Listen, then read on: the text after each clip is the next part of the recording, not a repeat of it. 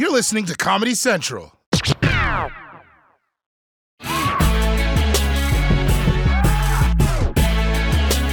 Well, welcome to the South by Southwest panel with correspondents from The Daily Show with Trevor Noah. We're calling this the Daily Show News Team content from their couches. Uh, I, I, really don't want to know whether or not they're actually on their couches. We're just going to assume. And we've got an all star panel here with Desi Lydic, uh, Jordan Klepper, Michael Kosta, Dulce Sloan, and Roy Wood Jr. Now, Ronny Chieng was supposed to be with us, but he's like filming a Marvel movie or doing something way cooler and couldn't join us. So I'm just happy to have the B team here. Thanks, guys, for joining us. We really wow. appreciate it. I'm in. Ju- I have a major, major part in Justice League, but nobody saw it. I just, I just wanted to start with by giving you guys some, some, uh, some mess. So, so disrespectful. We, we have you guys, and thank you so much for joining us. So as we film this, Donald Trump, he's lost re-election. He's on trial in the Senate for uh, impeachment for insurrection. Can we just say job well done? Are we done? Can we can we just leave now? Is it all over? Never all done. It's all solved, and now we can walk away. That's like clapping right after the hurricane leaves town. There's still cleanup to be done. that's right. right. Exactly. We got the cleanup crew that's got to come in. But but seriously, I guess everybody's trying to figure out, and it seems kind of early to ask this, but how a comedy's going to change now that we have somebody who's sane in the White House. Do you have any sense now in the, in the early days how things might be different uh, under a Biden administration and with, with Trump out of the White House? There is a misconception that you can't do comedy without Donald Trump as president. The comedy was alive well before him and will be alive well after him. In fact, if anything, we have to mine deeper and harder, and it isn't all just low hanging tweets that that would that would be my short answer. Know, I, I was just going to say it, it was almost more challenging in the sense that, like, you know, our job is to sort of satirize the news and politics and it's really hard to kind of like parody a parody. When you get so absurd like where do you even go from that? How do you heighten from the craziness? So i'm kind of looking forward to things being a little bit a little more normal Let's hope. Well, I always thought that was kind of insulting when people would say, "Oh, you know, it just writes itself." No, it, it doesn't write itself. Not even with Trump, right? yeah, I, th- I think I, I, remember the time before Trump, uh, hundreds of years ago, and and I think you would approach stories from a comedic perspective. One, do I care about this? And two, am I able to do something with this comedically? You had to choose, and then Donald Trump comes in and he chose the news for us. And so I, I look back to getting back to a, a, little bit of a position of of deciding what it is we want to actually weigh in on and what it is we actually have something to say about. I think that's actually really freeing and exciting for a comedian because there are only so many Donald Trump jokes you can make. it's in the millions, but we but there's only so it's a finite resource. Now, now, Eric, Eric, I, I, just for a second, I hate to interject here, Eric. I want you to remember that you're getting that information from one of the correspondents who has always been face to face with the Trump supporters pretty much since midterms, if I'm not mistaken. And it just sounds like the voice of a man that's scared and tired of being out there and, you know, at the MAGA fest. But, you know, to, yeah, yeah, to be clear, if, if you want to know what it's going to be like after Donald Trump, I literally was at an insurrection traveling around with four bodyguards. So I'm hoping comedy in the era beyond Donald Trump, less bodyguards. Uh, I, I mean, I'd love a rubber chicken gag. That would like, I'd, I'd freaking, I'd freaking love it. Just don't make me debate with QAnon supporters about the end of the world. That's that's all I'm asking. Yeah, I was hoping you would get hazard pay, dude. I, I don't know. Me, me too. No, I, you know, uh, Viacom tells me the check's in the mail. They've been telling me that for years, so I'm sure, I'm sure they will really take care of. Uh, uh, I, am just, I'm just hoping this health insurance thing Democrats push for really uh, pays off in the Biden administration. You call Viacom for the check, they say it's over at CBS. You call CBS, they say it's over at Viacom. if they're not doing that now, rest assured they're going to do it after they see yeah. this. So um, I, I know I know it's early days uh, again, but um, do you have any any sense about how comedy might be different uh, in the post Trump era? Has he ch- has he changed us in a way that even though he's not setting the news agenda, the way we talk about this stuff is going to be different? I think people want us to think that things are going to be different, but the formula of comedy hasn't changed the structure of comedy hasn't changed to the point where things are going to become brand new. Right. So, you know, now it's we're just going to be making jokes about another old white man who's the president. Except this one's not trying to kill everybody. So, I think the only big difference is going to be it's that Trump was a reality, you know, name, reality star. Because, like, in the grand scheme of things, we shouldn't have even known who he was. He sold real estate and had businesses. There's plenty of people that do that in New York, and nope, and their name isn't on buildings. We don't know nothing about him. He wanted to shine. He wanted to get on. He wanted everybody to know who he was. And now you're down as the only president who's been impeached twice. So congratulations. But when it comes to comedy, the structure of comedy, the bones of comedy hasn't changed. It's just now we don't have to talk about this man who was taking up so much bandwidth because that's what he wanted. Now it's, you know, like Desi was saying, he was a parody of a parody. And now it gives us the opportunity to really just do the parody. Cause then, cause everything was before was we had to reverse engineer what he was doing. Cause like, well, this is outrageous. Yeah. How do we make this look normal to then make it funny? Now it's, oh, this is regular. Let's just make it funny. So if anything, we don't have to deal with this nonsense anymore. The man, eh. I do think there's like a, a, a conversation that I know I'm having with producers in the field and other writers and other correspondents is like eh, in this period of time, we do talk a lot more now about how much publicity we might want to give something. That that there is even though we're here to tell jokes and we're here to shine a spotlight on issues like is there a responsibility in talking a lot about QAnon or talking about like should we be giving certain subjects PR? Is there is there a balance? Is there like a a way to do that in a funny way without necessarily like heightening the movement or the momentum of something like that? You know, those are and, and I don't I don't have an answer for it, but there's certainly conversations that we're having in this new era now. That's and that's interesting to me because like that's a conversation you'd expect to have like at a news outlet.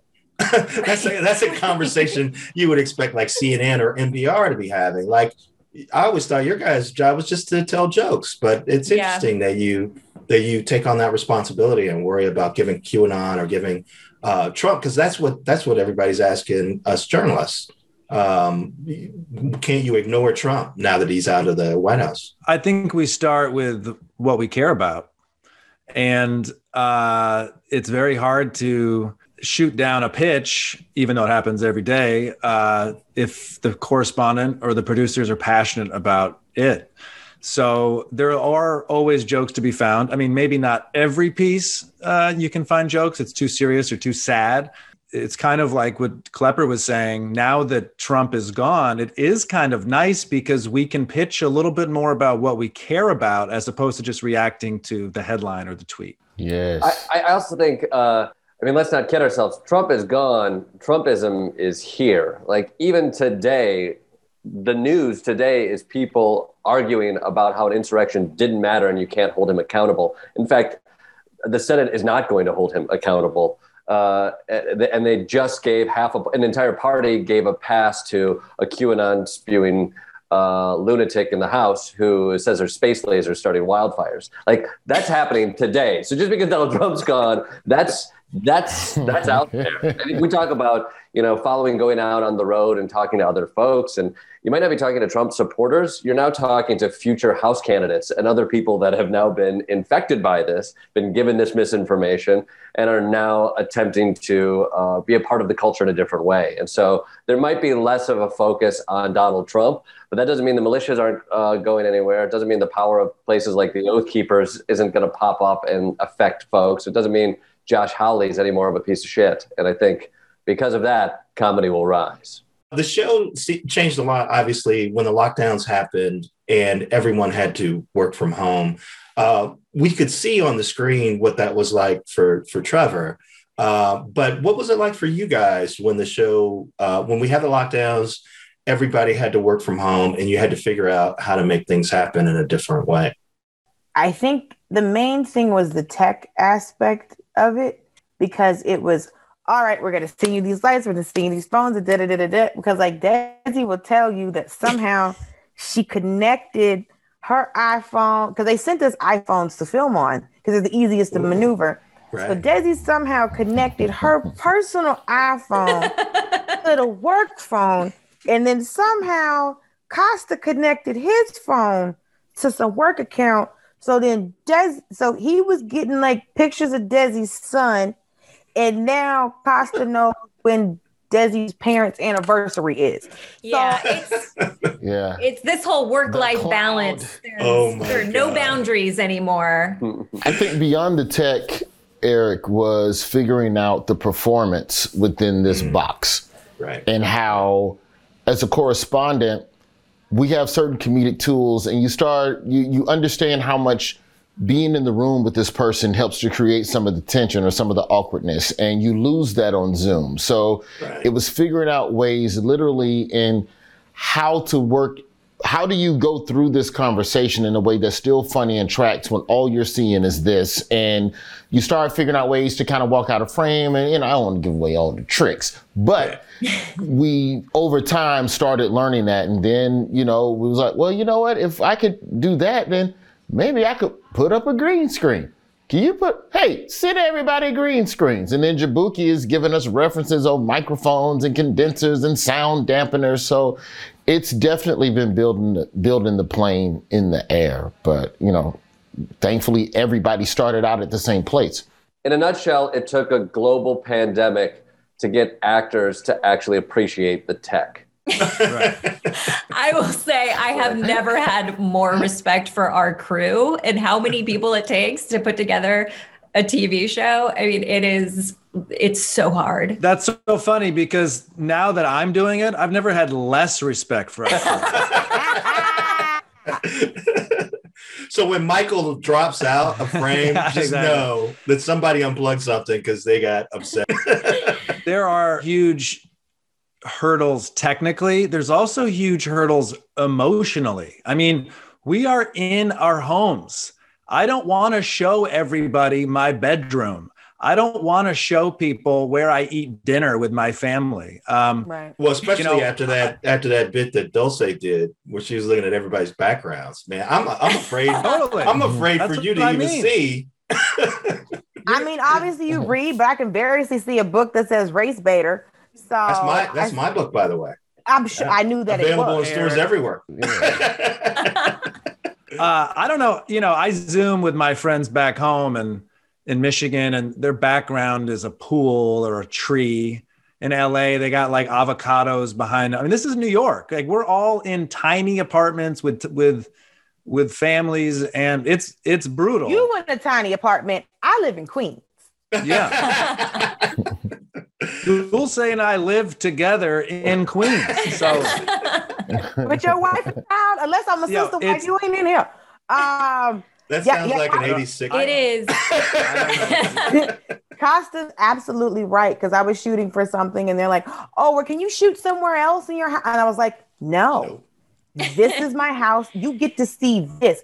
Many people have asked me, "Is that a bathroom curtain?" I do. Bitch, does this look like a bathroom to you? What are you talking about? You don't just have a shower curtain. Don't play yourself like that.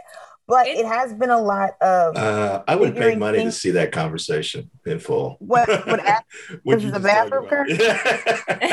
you out your mind. This this is these are fresh from Amazon. Don't play yourself like that. Uh, I made this terrarium, so that's been the main thing. It's because I would always I always talk to crew because I always want to know what's like. I'm like, what's this? What's this do? How you hold this mic? What's going on? And for me to be in here doing this on my own, I'm like, listen, I didn't go to school for this. I'm a theater major. I have a degree, and none of this stuff is happening right here. I didn't, I didn't, I didn't sign up for that. I'm talent. I'm supposed to walk in, you mic me, and then I sit, and that's that's that's what she came for. That's what she was born to do.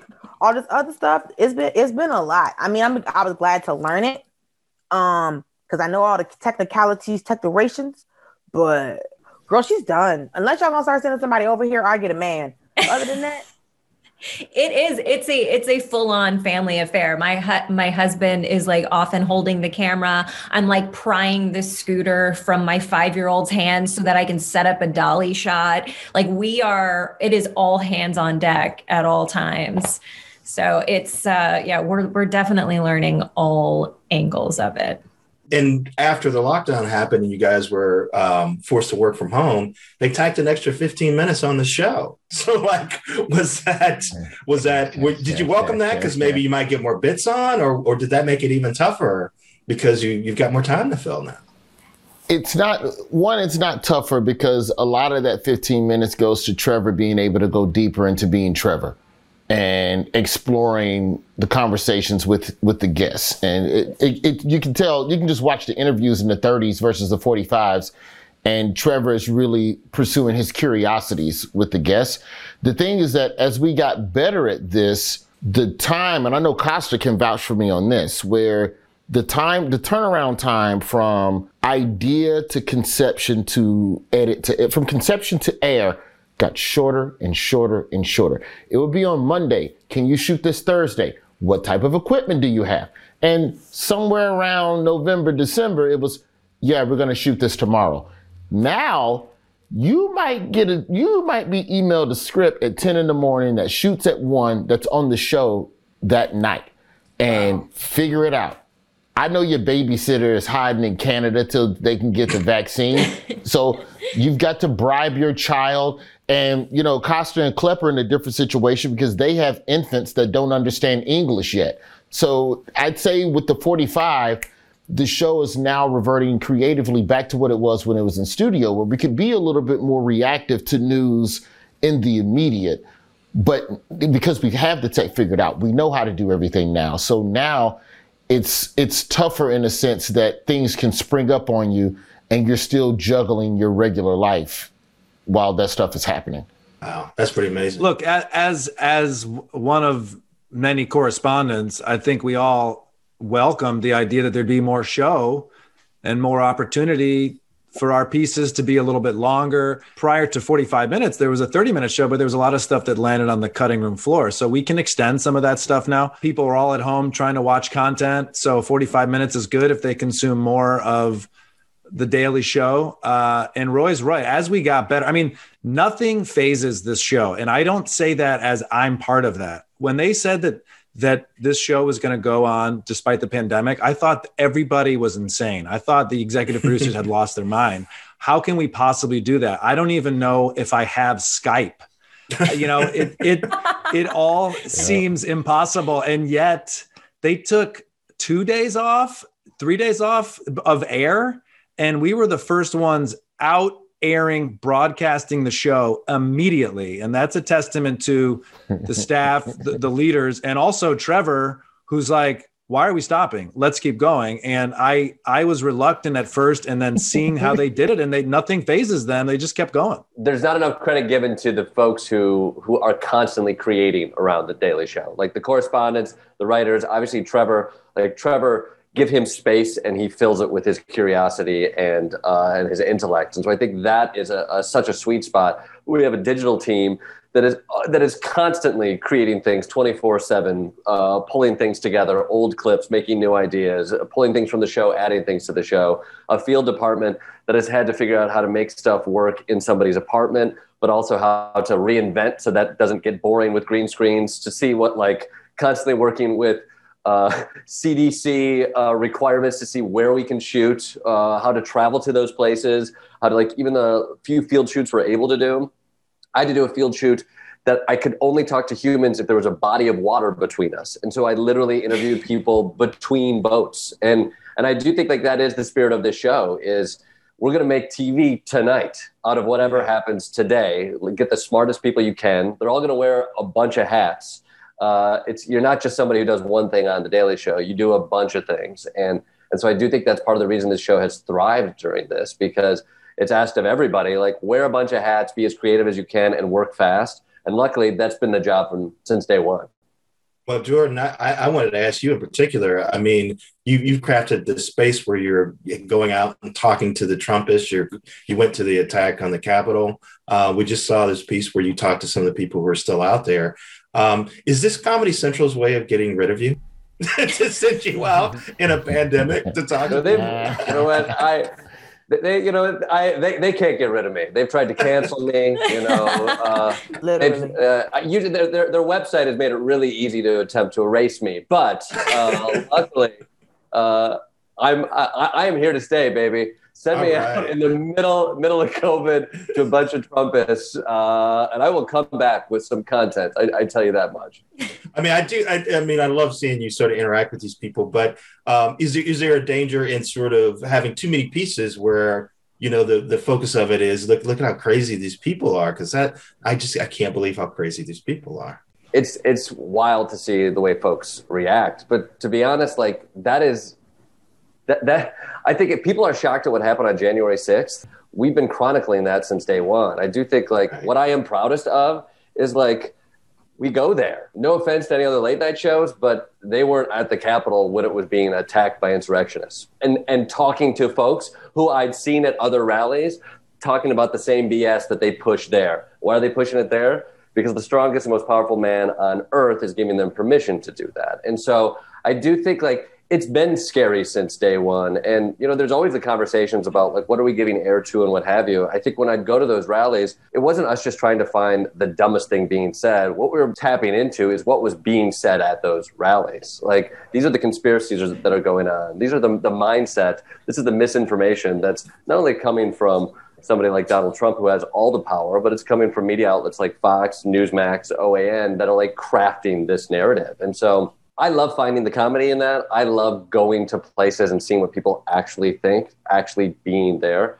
But at some point, I do feel like it's important for people to see that uh, it's not just one crazy guy in the Oval Office. Uh, this this point of view spreads. It's out there, and it's become ideology, and it's become identity, and it's become an American identity that that sometimes we have to we have to grapple with, and we're not just going to grapple with it through one election.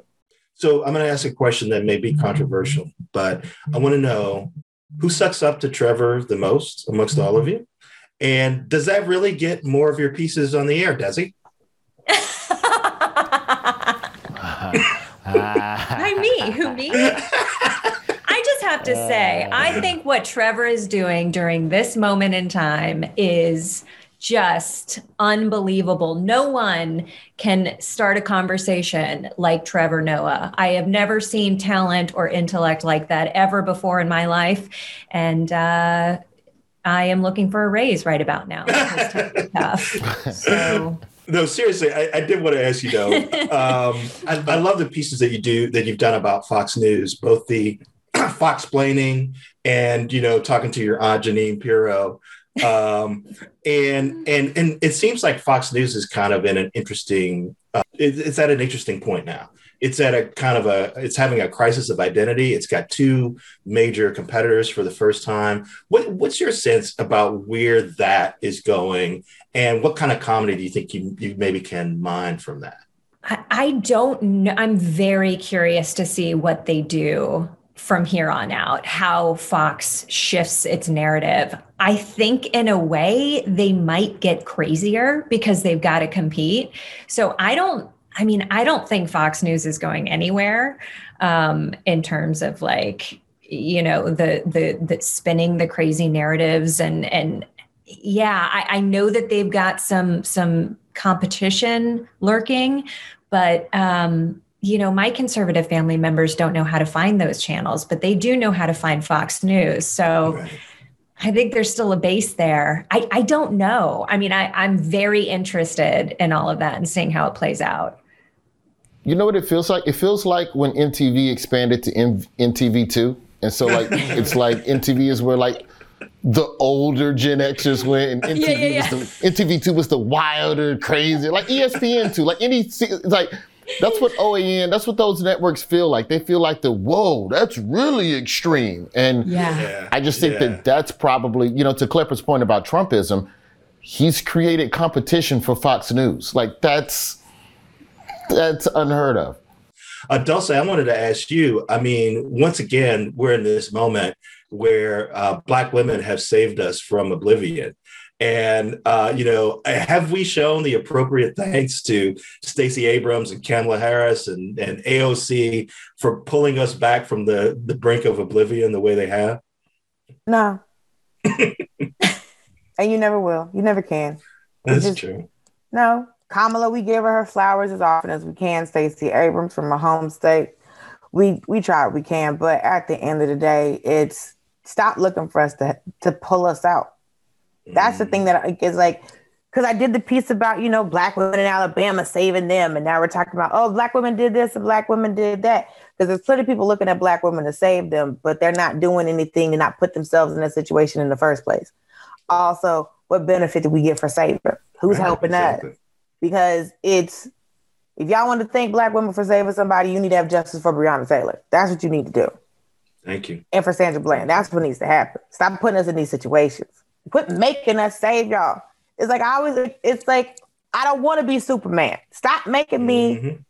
Quit getting tied to the side of a building, okay? Quit messing with these supervillains.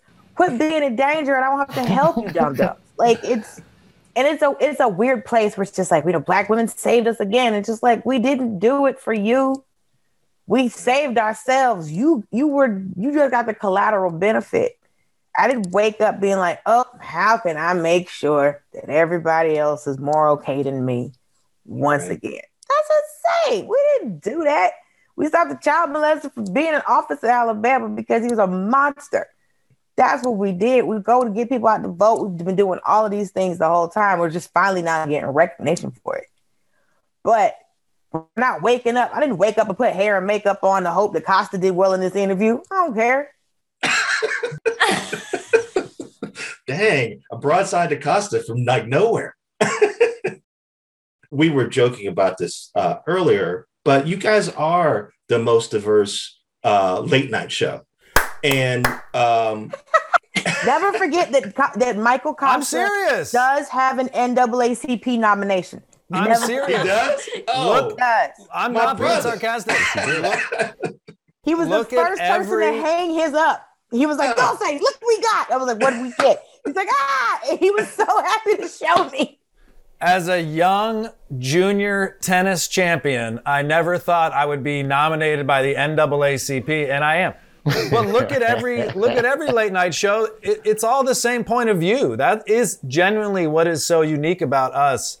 Any story, you close your eyes and you point to a newspaper, and you get an article. We got somebody who can cover it. That's amazing. Well, that's what I wanted to ask is is if you could talk a little bit about how you guys talk about issues differently because you have so much diversity and and and because you're led by somebody like Trevor who also uh, has experienced a lot and has talked a lot about uh, his his cultural diversity. It kind of funnels down to who we think would have the best voice for it. Because when there's women's pieces, there's me and Desi. When there's you know black pieces, there's me and Roy. When we have to yell at the conservatives of America, there's uh you know Desi, Kosta, Klepper. But I think what we have done is that when there's a story, it's not always here's the black story, Roy Dulce Jaboukie, go. Sometimes it's what's the best way to tell it from a comedic angle. Who's the best person to tell it from a comedic angle? Because a lot of times, because sometimes we'll have stories and you know it'll get pitched with one correspondent. And when we look at it it's oh you know what? We should change the correspondent on that. It should be you know desi instead of roy who who does this who does this interview. Because sometimes it's not always the obvious choice isn't always the funniest choice. Right. and you know trevor when i first got there you know trevor was telling us when it comes to ideas for pitches it was he said look at the obvious thing. Now look at the exact opposite side of it or the side that you don't agree with. And a lot of times that opposite side you can find more comedy in that than you can find with oh that's the obvious you know oh there's people doing it. Then whoever that's going to be a perfect fit. So i think what we do is as much as we are diverse we're telling i think it's we're telling diverse stories. And we're able to tell diverse stories because we have a diverse group of people but we're still thinking about who's the best person to tell this story And I think also not just from a comedic standpoint, but also from the people that we're interviewing. Who are they going to be most comfortable with? Because if you're going to be more open with a particular correspondent, then that's more places to mine comedy. You know, Dulce just did a segment last month on the AKAs and their relationship with Kamala and Black Greek. Ain't nobody else more qualified to talk to black women about a black woman's sorority than the black woman, you know. And if Dulce's busy, right, maybe be a Jaboukie. Or we do it with Desi and you flip it to that same to that opposite that Trevor was Right. talking about. But you know, I just think we also are in a time where people are becoming a little more people viewers are becoming more conscious about who is telling their story and who is attempting to champion their voice. So I think that's something that it's it's it's part of figuring out who goes out the door and I'm not going to say that that's a the most important prevalent part but it's in the back of your head as well because if you have Jaboukie sitting right there there's no reason why I should be touching the LGBTQ story unless there's a specific reason creatively that it makes sense for me over Jaboukie. So it's it, that part of it. I think that's where the diversity really gives us a leg up on. We can send anybody, and anybody can be comfortable talking to us as well. That's why we send Klepper to the rallies to talk to all the white men.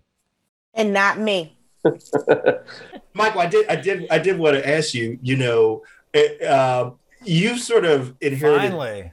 Yeah, exactly. You sort of inherited the goofy white guy slot that that we saw get handed down from like Colbert and Helms to Rob Riggle. Jordan even had it for a little while. I think. Yeah, I'm coming show. back. I'm coming back for it. I, I can't let go. I need it. I Right, need it. I need right, it. right, right, Give me goofy right, white right. guy. if if goofy white guy helps you get the career of those four people you just mentioned, I'm fine with that. But I don't know if it's a, I don't know if it's a guarantee. But I, I think it's great that the show has kind of created a space where you can sort of talk about white cluelessness in a way. And it seems like you you you you've done that. Jordan's done that. Can you talk a little bit about um, finding that space on a show um, where, again, you know, we talked about kind of the diversity and how you guys um, pride yourself on being able to address a bunch of different subjects. Well, I think it works because I probably don't think I am that clueless. Mhm. You know, so it's a little bit like, oh, I can't be this clueless. But then as I read some of the words, I'm like, I did think that once or twice. um, yeah. So, uh, I look. There's a lot about the white male stereotype that I fit, but also I would love that I would love to make fun of, and I am sure everybody, in reference to their gender, their sexual orientation, and their race, there are parts of those things that they also think deserve to be ridiculed. So for me to wear a full Windsor knotted tie and talk about how rich white kids should get preferential treatment when applying to college, um, that is funny. And by talking about that in a serious tone eh, through my character, it 100% points out that it's ridiculous. Um, and it's fun. You know, I think it's fun.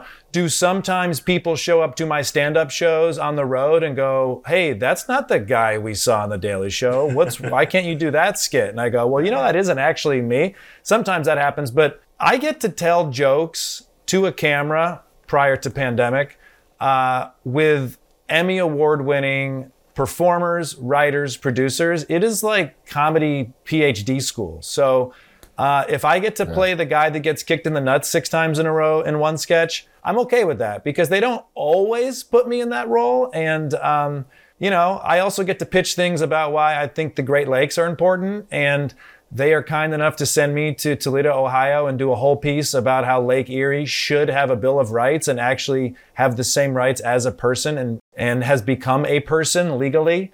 So I get to do some serious stuff, and I also get to do the uh, oh my god, I just threw up in my mouth and swallowed it again piece, which is fine. Well, and, and I was interested in that idea of finding your voice as a correspondent. What was that process like? And is there ever a point when you sort of feel like you're there, like you like you kind of know what your voice is on the show? I used to be really angry early on. and I and I, I wonder if that was just uh, remnants of my stand-up comedy seeping into my role as a correspondent. But like even my first piece, I was angry about them saying we're going to Mars. Like, why are you angry about that? Like, it's, Right, right. with, the, the premise being you're not going to let anybody go to Mars because people can't get apartments on Earth, so you can't quite. But it was just. And when you look at the ship that when you look at the way Trevor restructured the Daily Show tonally um, after John, there is a place for anger, but anger has to have a purpose. And so it took me, I'd say about a year or two, to not let anger be the driving emotion through a piece. And you could find the things that are incredulous. You can find the stuff that's outrageous. Everyone is mad about this.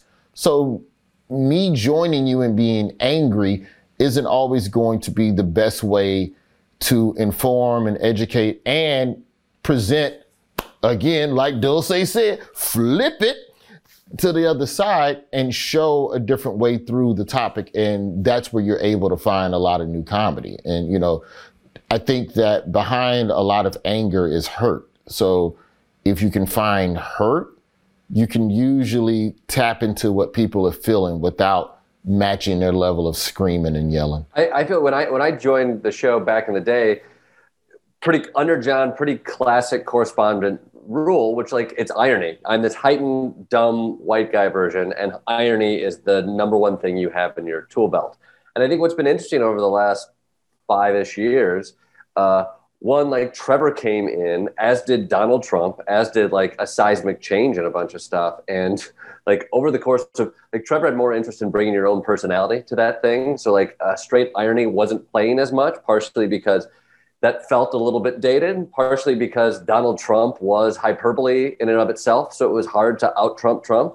Uh, and, and, and you, you felt that skill set and the correspondence sort of shift. And, you know, I, I went away and I played a, a high, high concept character at one point and then also did shows as myself. And I feel like even now, like coming back and doing stuff on the show, like you still play with irony. You still play with being the dumb white guy and that character that is there. But I think because Donald Trump has stripped people away of their BS, and now you're just versions of yourself in some way. And so I think that's part of that is what's really fun to play too. It's like I see myself going to rallies now, and it's it's not that I'm some dummy talking ironically. I can use that tool here and there, but more often than not, what people respond to is like they see yourself within that character because that's kind of where comedy is right now. Is we want to see authenticity even if you are using other comedic tools. You have to be able to show them what your point of view is underneath and not just live so far away from what the, the point of view that person who's experienced it might be. That makes sense. And, and Jordan, I got to say, man, uh, I, I, I, have all the respect for you because I love that interview you did with Adam Schiff, or uh, where you got him to say batshit on camera like that. like that was. Is, you know, a lot of a lot of seasoned journalists have tried to get powerful people to swear, but uh, what you do is if you stand out in the cold uh, and you really go at somebody for long enough with stupid questions, you will get them to swear, and then you will put that on Comedy Central. and you will earn your health insurance for a week. So that's. Beautiful. I hope so. I, I hope so.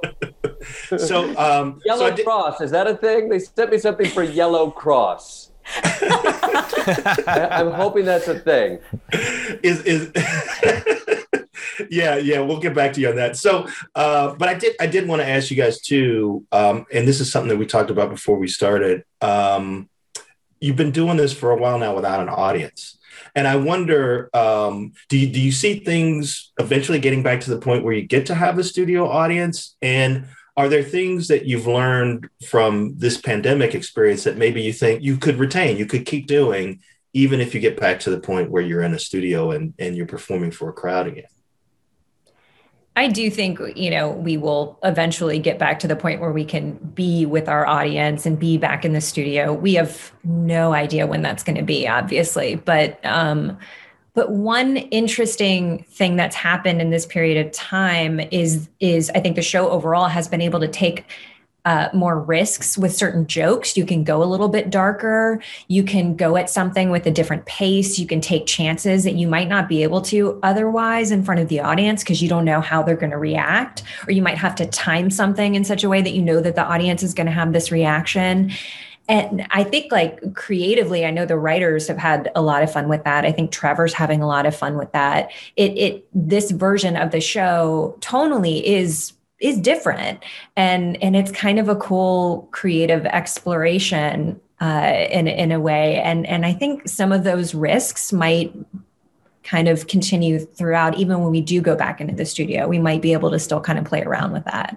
Y'all aren't scared of like your timing being off when you get back in studio because like when we first started instinctively i'm like pausing for a laugh or and i'm like oh wait we're not performing a conversation I'm just having a conversation with Trevor. So stylistically, not now for like we're basically we're at a year now at this point of no audience.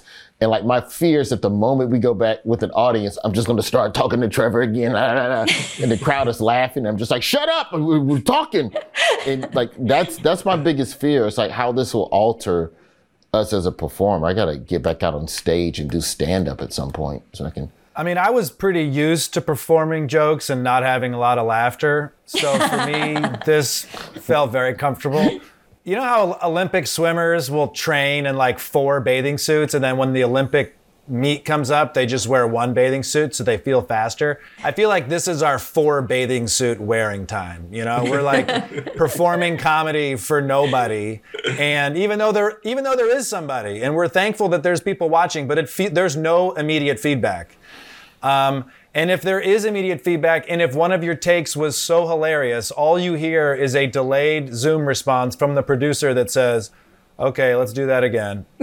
so um, I'm looking forward to the audience coming back in 2039, and it's going to kick butt, man.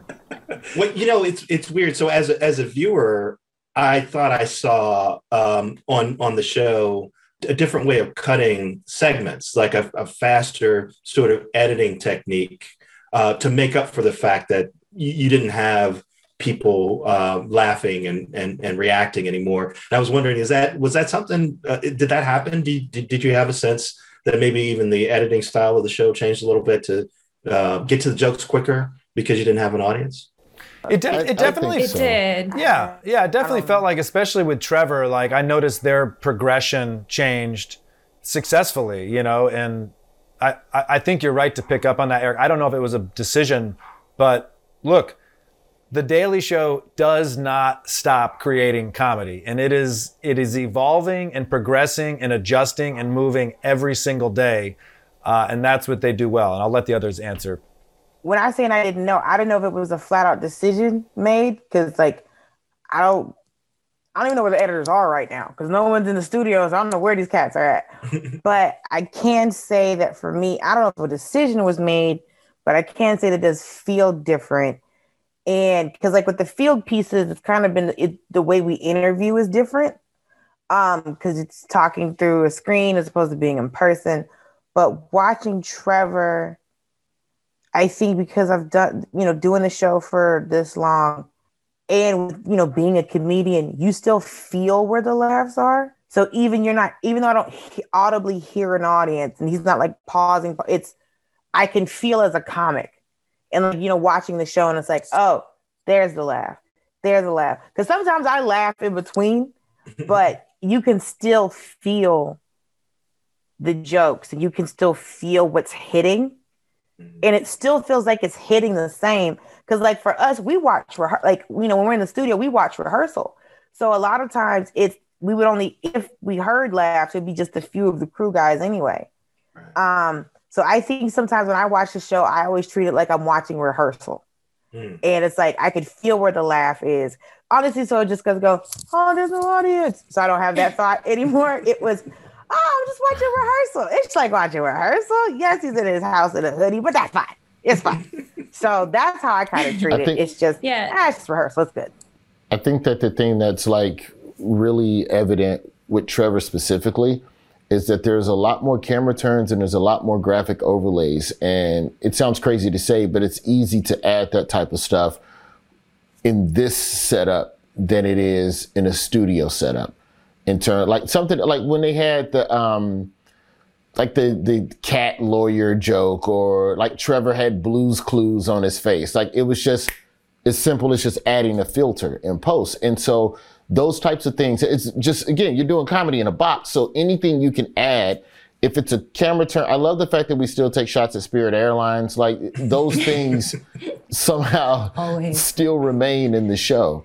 But I don't think that those things inherently yeah, I don't think that creatively these are comedic vehicles that we would have explored right away in studio because in studio you have so much more higher tech stuff available. It would have been a full conversation about a Blue's Clues graphic build out and comedy d- sketch and it, it, like no just i'm gonna turn this way you're gonna put a blues clues dog on my face just like the snapchat tiktok filters everybody gets it because we're all living in the same world from a technical standpoint so certain jokes that would be considered simple in the pre-covid times are on par with the way everyone consumes information now I think the audience adds so much energy to the show also in the past, like being able to do it in front of a live audience. There's energy to that, there's momentum to that. So now we're sort of trying to get creative with infusing energy and pace and momentum into the show that we that we're not getting from the audience. So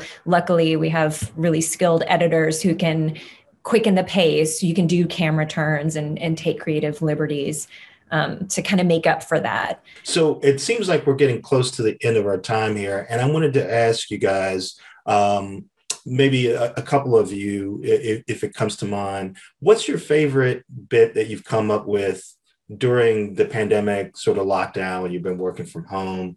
And, and, and if you think uh, in doing that bit, you learned something that you're going to carry forward into the work that you're doing in the show in the future. Uh, I'll answer first, so you guys can come up with something. What one of my favorite pieces was this parody of a travel show that I did in my I didn't yeah I did in my apartment. Uh, I was reluctant. If you can't tell, I'm reluctant a lot, Eric. Um, you, know, I, you you were talking I, about being in a small apartment. After I saw that piece, I was like, "You have a great apartment. Like, what do you?" Yeah, I, and, and this is just the city house uh, uh, Jordan, you might want to have your people talk to Michael Kosta's. Yeah, yeah. Out. You have two houses. Do they both have health care? that was literally opening the door of my home to our viewers, and my you know initial reluctance was was met with a lot of positive feedback about the piece. It was really funny, and also I was like, hey hey, old man winter over here, maybe comedy's different now. Maybe you have to show a little bit of your home. Maybe you're going to have to set a tripod and a camera up in your bathroom. I'm definitely one that likes to stay in the comfort zone. And, and what I've learned in my three years, four years of The Daily Show now is they will take me out of the comfort zone and they will do so successfully. You know, I, I sometimes am reluctant to do it, but I like that piece because it showed that we can produce funny comedy with serious comedic handcuffs on right now, and they're continuing to do that, and I'm really proud of that. I had a similar off of what Kosta said. I I too felt reluctant about the fact that you know we're shooting in our house and everything feels so personal and you can see my bedroom in the background and I've got my kid running around and my dog is over in the corner and you know it, there was one piece that I did with we were interviewing a, a, family doctor right at the beginning of COVID, right at the beginning of the lockdown. And my four year old at the time was at home. School was not in session. We were doing homeschool, and my husband was on a work call. And my son walked into the room during the interview. And I had no choice but to just kind of go with it and use it. So it, it it ended up being something that we used in the piece, and we've continued to dip into from time to time. If if there's an, an interruption, it's like, you know what, it's going to happen. Let's just go with it. And I ended up hearing from some of my parent friends that were like, "Oh my God, I love that moment when he came in. My kid does that all the time when I'm on the phone."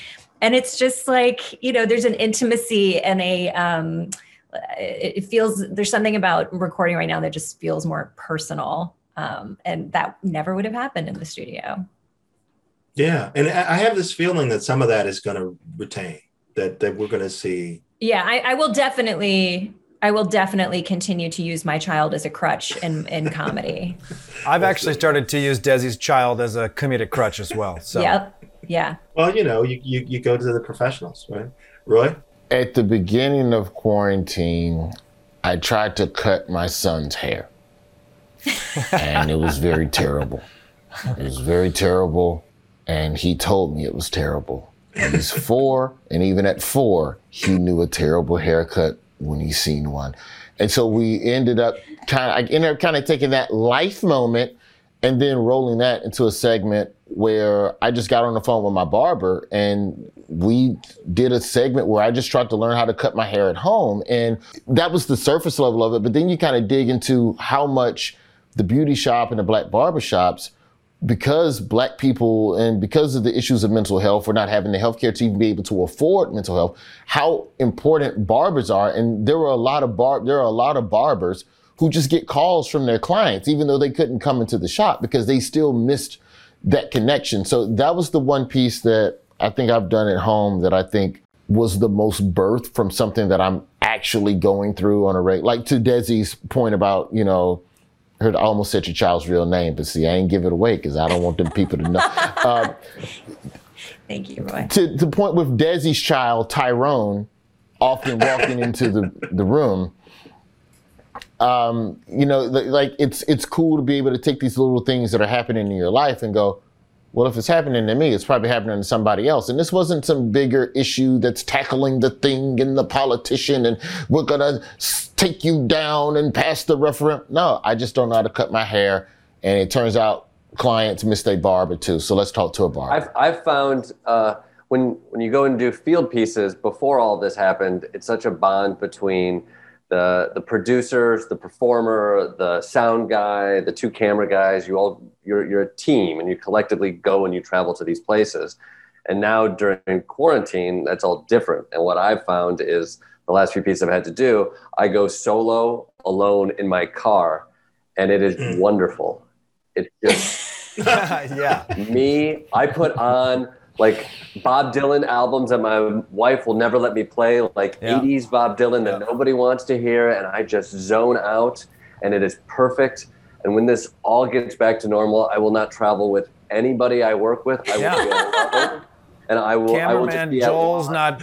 Cameraman Joel's not trying to have you drink some mushroom coffee. Yeah, Oh, mushroom I miss Yeah, Joel's mushroom coffee. Joel's got mushroom Still don't tea. understand how that coffee works. Oh, Make you see- But I that's why thought you were joking when you said that. that's a thing. That's a oh real oh my thing. god. Oh my god. But I don't Joel's, a, wonder, like Joel's a wonderful man, but you gotta you, alone in a car is so lovely. You gotta try it. but it's just- not drug mushrooms. I think they're just regular ass mushrooms. No, they're not the good mushrooms. He's not even high. He's just No. drinking fungi. I mean, he is, but not from the Dulce He is. He's sounds not, upset he's not high from the tea. the tea actually brings him down. Actually, I think the tea is what sobers him up a little bit. oh, okay. He was telling me about mushroom coffee, and I just went, I'm okay.